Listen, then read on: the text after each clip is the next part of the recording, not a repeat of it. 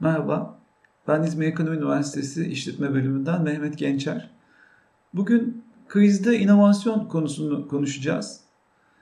Kriz dönemleri değişim dönemleri demektir ve inovasyon değişime ayak uydurmak için çok önemli bir güçtür. Biz günümüzde artık biliyoruz ki inovasyon normal dönemlerde de bir organizasyon için, iş organizasyonları için özellikle e, katma değer yaratmanın en güçlü motoru. Yani operasyonlarda güçlü olmakta kadar belki ondan da önemlisi e, inovasyonda güçlü olmak gerekiyor. Bu yüzden günümüzde e, birçok organizasyon e, buna özel sektör işletmeler, kamu sektörü, belediyeler dahil olmak üzere, sivil toplum dahil olmak üzere inovasyon sistemleri kurmaya çalışıyorlar. Eğer önceden bir inovasyon sistemi kurduysanız böyle bir sistem kriz döneminde çok daha etkin bir şekilde işletilerek hani nasıl diyelim biraz vites yükselterek inovasyonu hızlandırarak krizdeki değişime ayak uydurmanızın çok önemli bir e, aracı haline gelebilir. Ama bunu yapmadıysanız biraz daha zor bir durumdasınız demektir ve muhtemelen e, operasyonlarınıza e, yoğunlaşmış durumdasınız.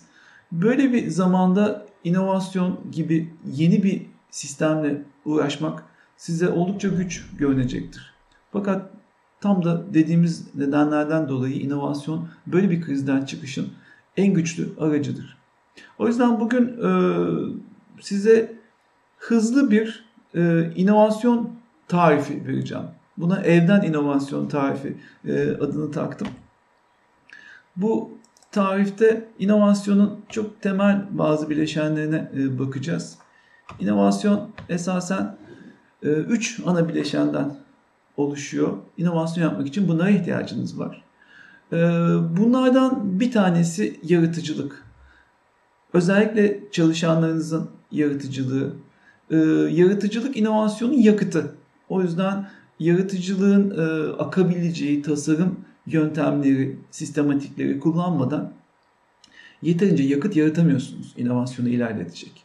İkinci bileşenimiz inovasyon sistemi. Bu da bir e, araç, bir araba gibi sizi e, yaratıcılık yakıtını kullanarak ileri götürecek. E, dolayısıyla değer yaratan yani herhangi bir inovasyon değil, herhangi bir yenilik değil, sizi hedefinize doğru ilerleten bir yenilik yaratmak için böyle bir sisteme ihtiyacınız var. En e, önemli bileşenlerden biri bu. Ve üçüncüsü de e, bu sistemin e, direksiyonuna oturacak liderlik. Yani inovasyon stratejisini belirleyecek, bu sistemin nereye doğru gitmesi gerektiğini belirleyecek liderlik. Önce inovasyon stratejisiyle başlayalım. Strateji demek tercihler yapmak demektir. Bir takım şeylere odaklanmak ve başka bir şeyler yapmaktan da vazgeçmek demektir. Bu kriz zamanında özellikle önemli. Eğer stratejik hedeflerinizi daraltmazsanız e, dar zamanda sınırlı kaynaklarla başarıya ulaşma şansınız da daha az olacaktır.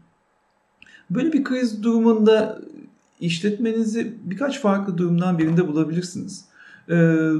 İşletmenizin pazardaki durumu değişmemiş olabilir. Ama bütün işletmeler önemli bir değişiklikten geçiyor. Çalışanlarımızın önemli bir kısmı e, sosyal mesafe e, tedbirleri yüzünden evden çalışmak durumunda. E, böyle bir şeyde hepimiz için çok yeni bir durum yaratıyor. Adapte olmamız gereken bir durum yaratıyor. E, eğer e, böyle bir stratejik durumdaysanız o zaman inovasyonun odağında örgütsel inovasyon var demektir. E, çalışanlarınızla e, beraber inovasyon yapacaksınız ve bu yeni çalışma koşullarına e, ayak uyduracak yenilikler düşüneceksiniz. İkinci bir stratejik pozisyon pazardaki talebin artması durumu olabilir. Eğer böyle bir durumla karşılaşacak kadar şanslıysanız o zaman önünüzde süreç inovasyonu odaklı bir strateji var demektir. Yani kapasitenizi arttırmaya çalışırsınız artan talebi karşılamak için. Burada da e, inovasyonun temel paydaşı çalışanlar, tedarikçiler ve lojistik birimleri olacaktır. Onlarla beraber e, bir yaratıcılık çalışması yapacaksınız. E, üçüncü bir durum ise e, pazarda talep düşmüş olabilir kriz koşulları nedeniyle. O zaman yeni pazarlar, yeni müşteriler arayışında olmak durumundasınız. Burada da ürün inovasyonu yapıyorsunuz demektir. Burada e, sakın operasyon odaklı olmamanız lazım. Tamamen yeni müşterileri e, tespit edip e, onlarla beraber çalışarak hedef belirlemeniz, ne e, ürünler çıkartmanız gerektiği konusunda çalışma yürütmeniz gerekiyor demektir. Peki inovasyon sistemini e, nasıl yaparsınız? Bu inovasyon sistemi e, çok teferruatlı olabilir ama üç ana e, adımı olduğunu söyleyelim.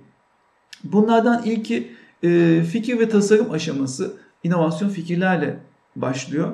E, burada önemli olan şey katma değerli fikirleri tespit edebilmek. E, yani bütün fikirleri not etmek ama sadece stratejiye uygun fikirleri gündeme almak, diğerlerin üstünü çizmek.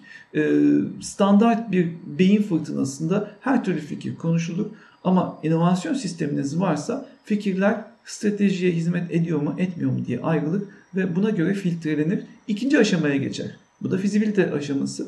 Fizibilite aşamasında bu fikirleri biraz detaylandırırsınız. Özellikle kaynak e, ve e, katma değer açısından detaylandırırsınız.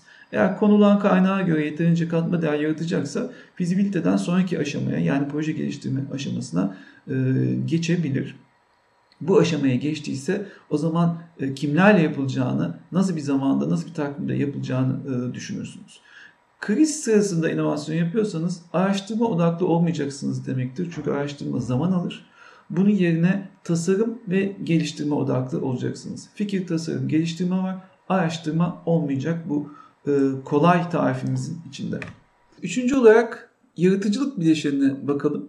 E, yaratıcılık bileşeni fikir geliştirme ve tasarımı içeriyor. E, bu belki de çoğunuzun ilk başlaması gereken, en çok da keyif alacağınız kısım olabilir. İlk deneyimlemeniz gereken kısım olabilir. Yaratıcılık süreci bizim düşündüğümüzden farklı olarak önce beyin fırtınasıyla başlamıyor. Önce sorun fırtınasıyla başlıyoruz. Yani çözüm düşünmekten önce biz neyi çözeceğiz? Müşterimin neye ihtiyacı var? Ne sorunu var? Ya da eğer örgütsel inovasyon yapıyorsanız çalışanlarınızın sorunu, süreç inovasyonu yapıyorsanız imalatla ilgili sorunlar. Hangi soruna odaklanmalıyım? Hangi sorunun çözümü benim için en çok katma değer yaratıyor? Sorun fırtınasında bunu yakalamaya çalışıyorsunuz. Ee, bunu yapmanın değişik teknikleri var. Pazarlamacı arkadaşlarımızın bildiği bir takım teknikler vardır. Müşteri deneyimini çıkartmak, e, journey map dedikleri cinsten teknikler. Ee, bütün bu bildiğiniz teknikleri kullanarak önce sorun fırtınasıyla başlayıp sorunları hedefe koyup daha sonra beyin fırtınası yapıp sadece hedefe koyduğunuz sorunları, ihtiyaçları çözecek fikirleri üretmeye çalışırsınız. Ee, biz bugünlerde e, bunun için bazı araçlar kullanıyoruz. Uzaktan bunu yapmaya çok alışkın değiliz hiçbirimiz. Ee, ama örneğin Google'ın Jamboard diye bir e, aracını ben kullandım. Ee, uzaktan bir arada çalışan gruplarda sanal bir tahta sağlıyor ve burada fikirleri yığarak birbirinin yaptığını da görerek e, son derece düzgün atölyeler yapmak mümkün oluyor. Burada prensip olarak bütün fikirleri yığıp, numaralayıp daha sonra bunların hangisi bizim istediğimiz e, değeri yaratıyor, bizim sorunlarımıza e, yönelik fikirler bunları seçiyorsunuz. Ve değer doğrulama aşamasına geçiyorsunuz. Buradaki ilkeniz hızlı başarısızlık olmalı. Yani bir şeyi hemen deneyip mesela müşteriyle doğrulamasını yapıp e, eğer uygun bir çözüm değilse hemen bunu e, listeden silmek. Yani bol miktarda fikir üretip bunların uygun olup olmadıklarını deneyip olmayanları listeden e, temizlemek. Bu aşamadaki hedefiniz bu.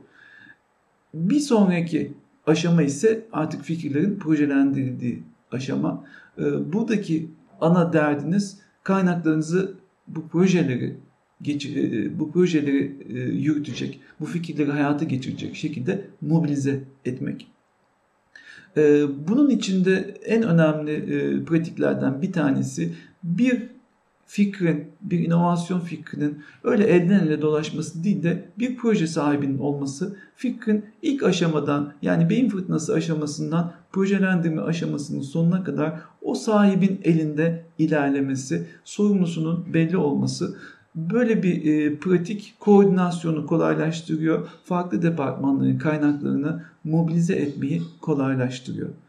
E, yaratıcılık bileşeni e, ilk çalışmanız gereken bileşen olacaktır. Daha sonra inovasyon sistemini e, çalıştırmaya e, uğraşmalısınız. E, üç aşamasını. E, tabii bunların hepsinin arka planında e, belli bir stratejik hedefinizin yani liderliğin olması gerekiyor. E, inovasyon için şunu söyleyelim. İnovasyon bilinmeyenle uğraşmak demek. O yüzden hata yapmak demek. Bütün bu aşamalarda hata yapabilirsiniz ama inovasyonda her hata bir sonraki başarıya giden bir basamaktır, bir adımdır. Ve inovasyon için hiçbir zaman erken değil. Özellikle e, kriz ve değişim dönemleri de e, inovasyona başlamak, başlamamaktan çok daha hayırlı olacaktır diye düşünüyorum. Umarım tarifimiz sizler için bir katma değer yaratır. Teşekkür ederim dinlediğiniz için.